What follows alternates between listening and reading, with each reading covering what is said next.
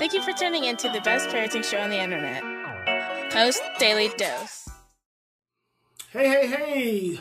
Buenas tardes, Facebook La Familia.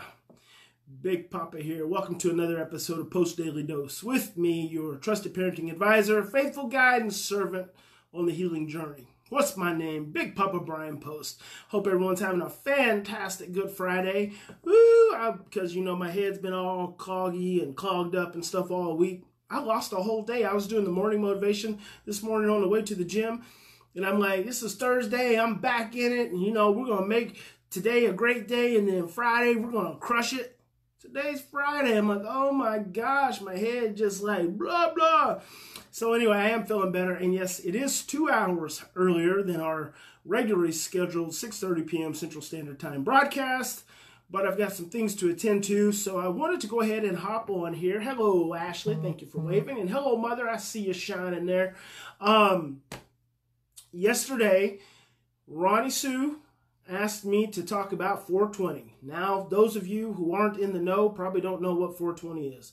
Those of you who are in the know knows that 420 speaks to marijuana. Yes, that very, very popular topic these days. Marijuana. Let's talk about it. So, first of all, I've smoked it. I didn't start smoking marijuana until I was 21 years old. Um, that was the first time I ever smoked a joint. Um, was out on a camping trip with a friend hiking trip, and I, quite frankly, I enjoyed it. I did inhale, and I inhaled, and I inhaled. And so I smoked a little bit off and on for a while, you know, there in, um, because uh, that was right during undergraduate. And then uh, graduate school, I really kind of picked up my, my usage quite a bit. So I was smoking weed probably on a daily, a daily basis usually a couple times a day. Um, I had friends that smoked all the time, so you know I smoked all the time. Yes, I'm feeling much better, Mom. Hello, Jen. So I I will say that my opinions on marijuana come from some level of personal experience. I'm not hypocritical about it. I'm not unbiased about it at all, and uh, I am unbiased. And so I um so I want to just you know put that out there straightforward. So graduate school, I smoked a lot of weed. Smoked a lot of weed. I enjoyed it. Um, it's probably never been a time when I've smoked weed that I didn't enjoy it. It's um, it's just nice. And so um, these days, there, there came a time in graduate school when I decided I didn't want to smoke anymore. Actually, it's like I had this spiritual awakening. Hey, good good evening, Kirsten, there in the Netherlands. I had this spiritual awakening where I was like, I don't need to get high to be high, and so I just like stopped and gave away my little peace pipes or whatever, and uh, just left it alone. And so the thing is, uh, hey Gareth, Canna is used to increase your chance of developing schizophrenia by five times. Well, that's very good to know. Um, and that's that's a very good point that you put out there right right right up front, Gareth. So here's the thing. Gareth says canna use increases your chance of developing schizophrenia by five times. I want you to hear that. Um, and I think that needs to be heard. But I think that there are other things that need to be heard as well. And that's what Big Papa is going to talk to you about. So even now, I'm not opposed to smoking a joint now. If I'm hanging out with friends and, you know, a joint comes out, I'll have a joint, get a little high, you know, philosophize, have a good time, but it's not something that I feel the need to have. I don't, you know, I don't really seek it out. It's just whatever. But I don't find it for an adult to be harmful. I don't find it to be a gateway drug. So let's talk about it in relation to children. Here's the thing. I want to say this first off, especially since Gareth just dropped the uh, this developing schizophrenia. Marijuana and we know that many states now are they they're using marijuana for medical purposes, medicinal purposes. Marijuana has probably been used historically for over a thousand years.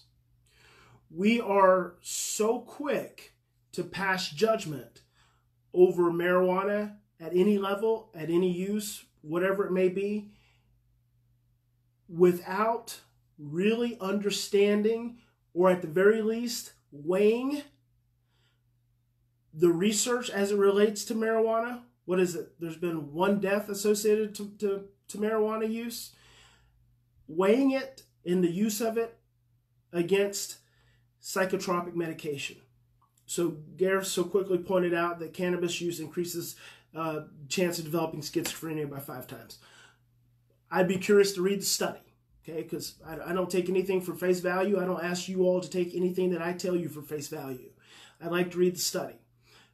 What I what I do know as a fact is that psychiatric medications actually cause people to have hallucin- hallucinations.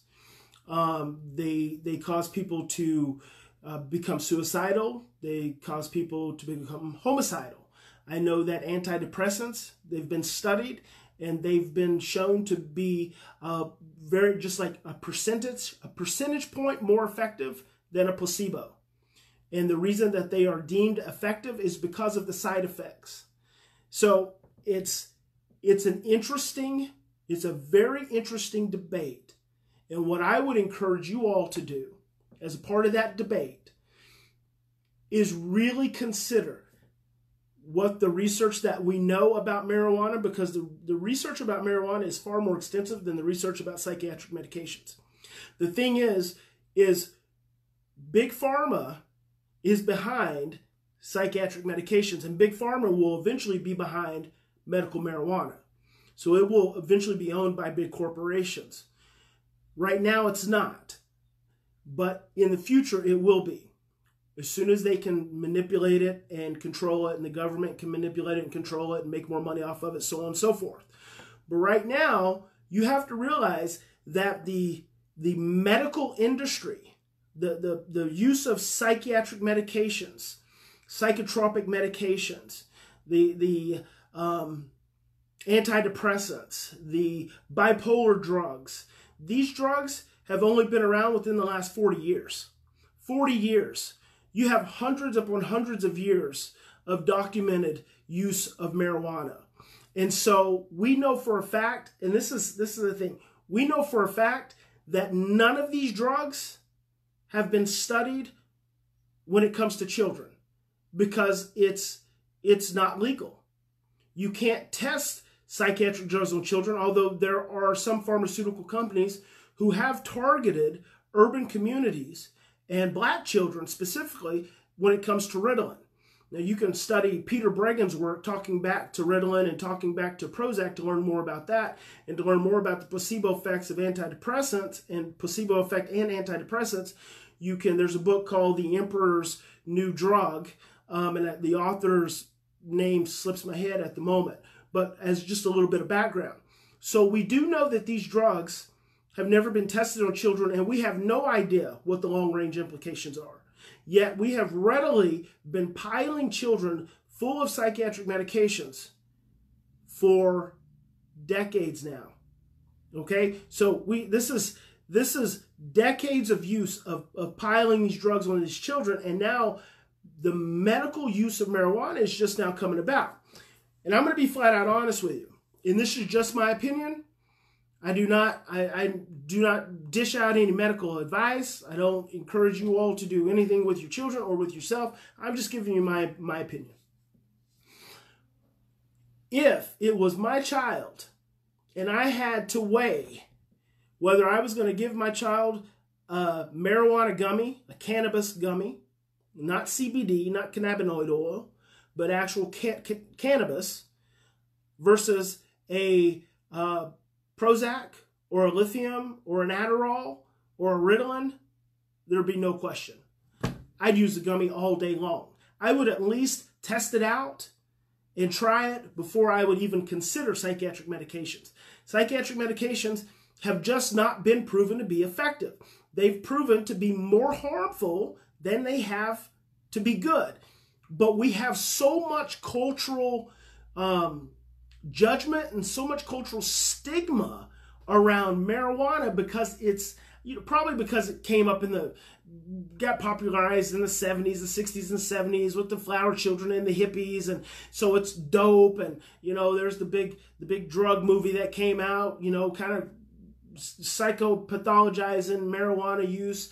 And so we have all this this conditioning in our brain that it's this horrible thing when in fact we know, we know, we know that compared to psychiatric drugs, it's not. So I'm assuming when I get asked the question, how, how do I feel about medical marijuana? You're you're actually asking my asking my opinion in regards to medical marijuana or pharmaceuticals. There's just no question.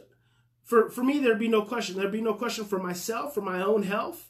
If I thought that I could smoke a joint and, and that would relieve pain as a verse as a, as opposed to taking OxyContin, I'd smoke a joint all day long. It only makes sense.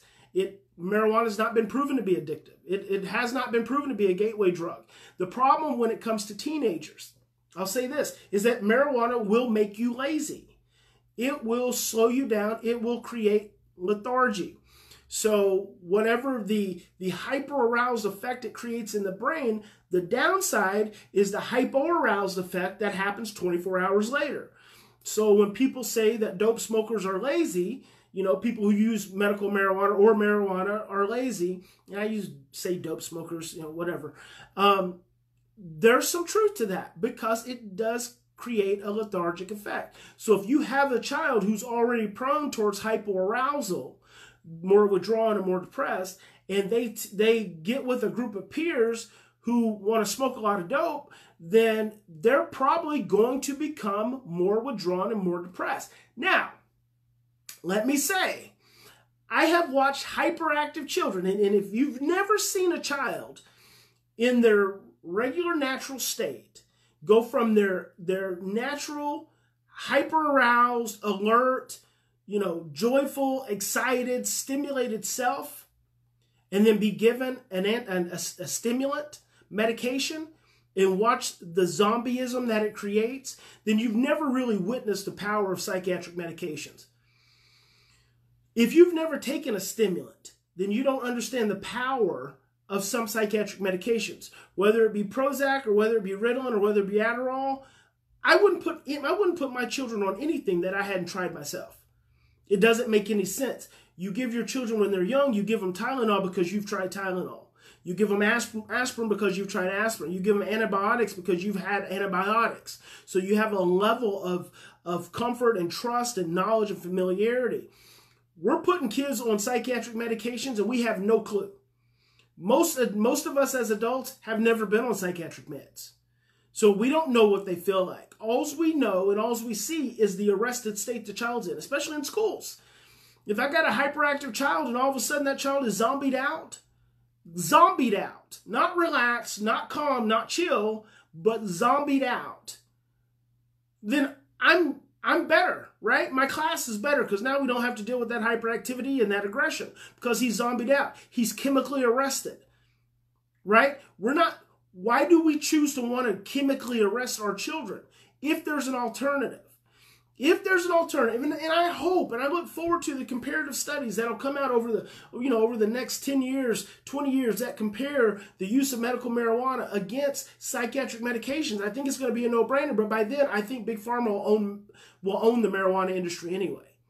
So right now it's not the case, but you know, 10 years from now, Big Pharma will own it and they'll control it, and so it'll be a moot point. But right now, I feel like there's an opportunity. I just talked to a mom today whose 16, 17, 18 year old daughter has been hearing voices and has been homicidal and suicidal. Well, she's already on five different drugs. Give the kid a give the kid a joint. Give the kid a joint. Give the kid a marijuana brownie. You're, you're, you're putting her on five different drugs that you know are not they are not helping. And this is, I'm not talking to the mom about this. I'm just, I'm talking, really, I'm talking to professionals. You know the drugs aren't helping. And if they're not helping, they're probably harming her. They're probably having both psychological and physiological effects that are doing harm to this child. It could be damaging her, her ovaries, her ability to be a mother later in life. It could be damaging her brain. It could be damaging her heart It could be damaging her, her, her kidneys. And you know it's not working. Instead of just piling on the drugs, instead of just piling on more and more drugs, and I believe that doctors, I don't know if they can, I think they can recommend. I think doctors can write scripts or recommendations for children for medical marijuana in the states where it's approved. Give it a shot. Give it a shot because there's all different strains that are created to address different things. I'm just saying, don't be so judgmental. Don't be so don't be judgmental and ignorant at the same time. That's like the worst. That's like the worst. Don't don't condemn something you really don't know and then provide something to a child that you really don't know. That does that make any sense? That doesn't make any sense to me. And I want you to approach it with openness. Now here's the thing. We start talking, we start talking about teenagers. The teenage years is oh my gosh, it's a tough period of time. It's tough for parents, it's tough for the teens right? It's just difficult. Their brain is changing. And see, I, I have a problem personally putting any child on psychiatric medications because I don't believe their brains are mature enough to be put on a chemical that is changing and manipulating their hormones before their development has peaked. I don't think it's okay. I think it's morally, ethically, and potentially criminally, it's criminal. And so I, I just I, I have a problem with it. And that's why I'm not a medication advocate. Because I say before you have exhausted all environmental and all relationship changes, you should not put a child on medication. Because we have an obligation to do everything we can within the environment, within the relationships. And I guarantee you, if you got a kid on five meds, three meds, one med, I can probably give you a list of 20 things that you can do in their immediate environment and their immediate relationships that'll make a bigger difference than any medication. I've seen it with our kids too many times, over and over and over and over again. And so when you start talking about teens and their brains are changing, they're you, you have to realize now marijuana is becoming more and more socially acceptable. So we got we, you just have to be honest here folks. If you've got a stressed out teenager if they don't have access to, to marijuana they're smoking cigarettes and drinking beer and drinking whiskey and vodka because that's what we did as teenagers. We didn't have access to marijuana was not a thing when i was a kid. But by god we were certainly drinking beer and, whatever we could get our hands on and I, we never smoked cigarettes because that just wasn't a cool thing to do. But that's what kids do and now they're vaping. So it's like they're gonna they're gonna have access to something to calm their anxiety. And all of those things those things that are legally accessible without any kind of prescriptions are worse on them and put them in more more of a conscious conscious risk. That means it impacts their literal cognitive processes than marijuana does. And so you have a child you may have a child who you know is probably using marijuana. I'm not so convinced it's not just the same as I as I spoke about the cell phones. The marijuana is a symptom to their stress and their anxiety. How can you create enough relationship with that child so you can have some influence over that use? Because the moment you move into control, the moment you move into control, the moment you move into shame, the moment you move into blame, you're going to create more stress in that child's life and in your life, and they're going to just use more. They will figure out a way to use more.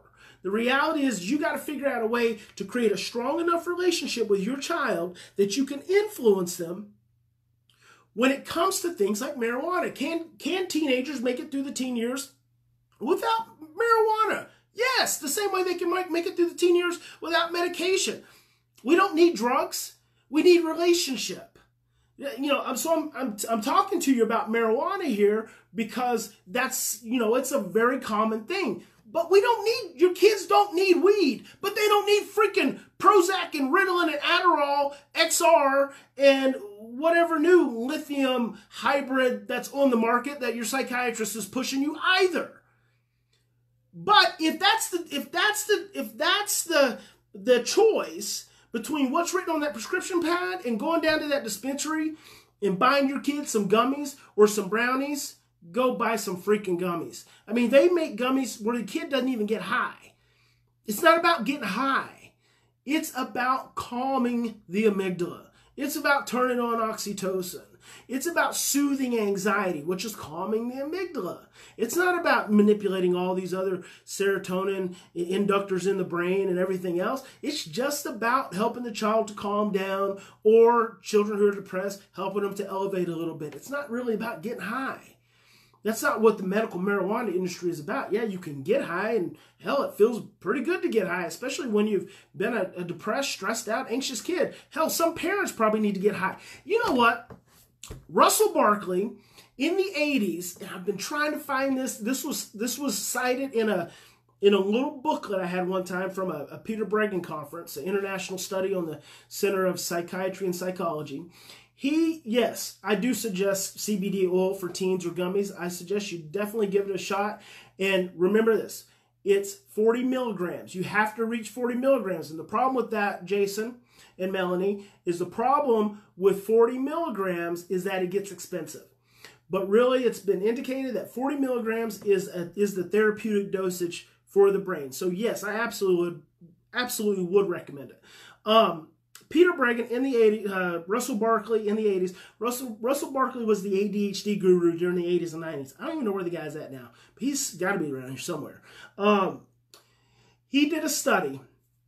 I'm trying to remember this. He took he took a group of uh, ADHD children um, and their parents. He took two groups, ADHD children and with their parents. So one group, they gave the children Ritalin, and they did nothing with the parents. In the other group, they did nothing with the kids and gave the children and gave the parents Valium. The group where, and this was over the span of like 90 days, the group where the children got Ritalin and the parents got nothing, the behaviors had actually increased by something like 120%. The group where the parents were given Valium, the behaviors had actually decreased by like 90%. It was insane.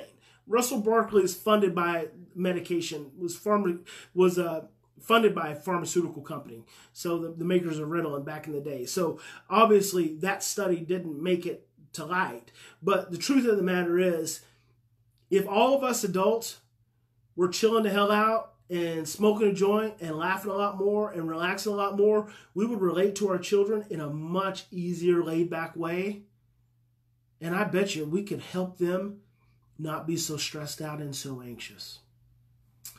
That's the Big Papa's perspective on kids and marijuana. Just be open. Just be open. And you heard me say it before you give your kid anything, you should try it out yourself. And on that note, Big Papa's going to say, God bless you. I love you. Keep sending me questions. And I, that's all I can do is give you my honest opinion. I'm not going to lie to you. I'm just going to be honest with you and be straightforward. And, you know, this is coming from my own personal experience in life and also 20 years of working with the most difficult children around the world. So I have just a little bit of understanding. All right, guys, have a fantastic weekend. Happy Easter to you and your family. And God bless you. And we'll see you Monday.